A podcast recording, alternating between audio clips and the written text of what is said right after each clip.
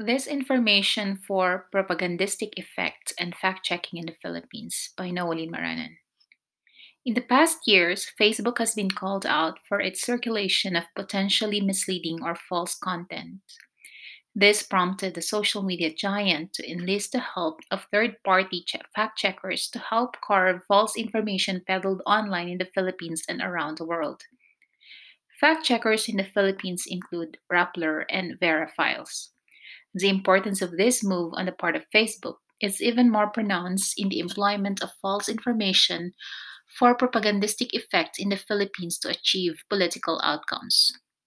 For propagandist Edward Bernays, propaganda involves the conscious and intelligent manipulation of the organized habits and opinions of the masses.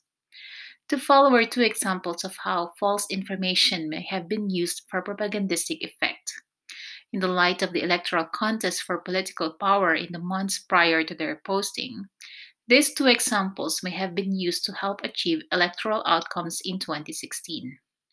The first is a supposed letter written by Jovito Salonga to the late democracy icon Cory Aquino, containing assertions about the Marcos wealth. It was circulated in the months preceding the 2016 national election in the Philippines. It is one of the many images fact checked and reported by Rappler to be peddling false information online. Related to the Salonga letter is a similar image I encountered myself in 2016. The image conveys partisan support for a Filipino politician and con- is consistent with the narrative of Marcos Sr. of the Philippines as a great president.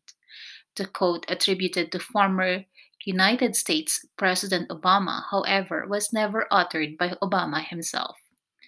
Such use of wrong attributions of statements supposedly made by public personalities is one type of disinformation mentioned in Move.ph webinar. The webinar initiated by Move.ph on June 30 is one of a series of webinars on fact checking and disinformation. What makes the webinar interesting beyond the usual historical contextualization of disinformation to decades old propaganda techniques is the identification of different typologies of disinformation.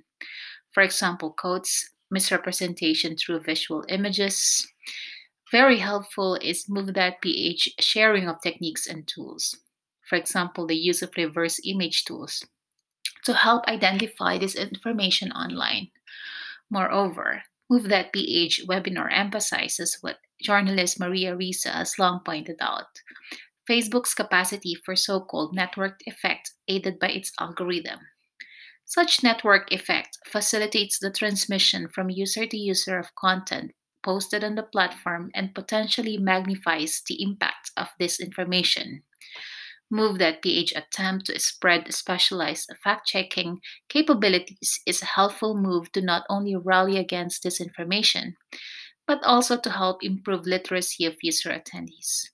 Some of which are student leaders and teachers who may have been in strategic leadership positions and may be able to effect positive influence on others in the community. Disinformation for other purposes have also been noted in recent times including those related to the COVID 19 global pandemic, and those surrounding private or public individuals. For example, Vet Hoxes and Leila de Lima's supposed dancing to the tune of Careless Whisperer. While the intent and agenda of many posts containing disinformation may only be surmised, they have significantly contributed to what was dubbed an infodemic, such infodemic highlights the importance of helping improve critical thinking and digital literacy of users exposed to a bombardment of news and information on Facebook and other platforms. To this effect, Facebook has created a resource for educators and users to help improve digital literacy of users around the globe, including the Philippines. What examples of disinformation in this blog article show is how the highly editable nature of digital content circulating on Facebook allows for any assertions, factual or otherwise, to be posted and circulated in a mediated public space. Moreover, coupled with, coupled with low digital and political literacy of network users, such as in the Philippines, such highly pliable nature of digital content may have all been a potent mix in affecting um, intended outcomes.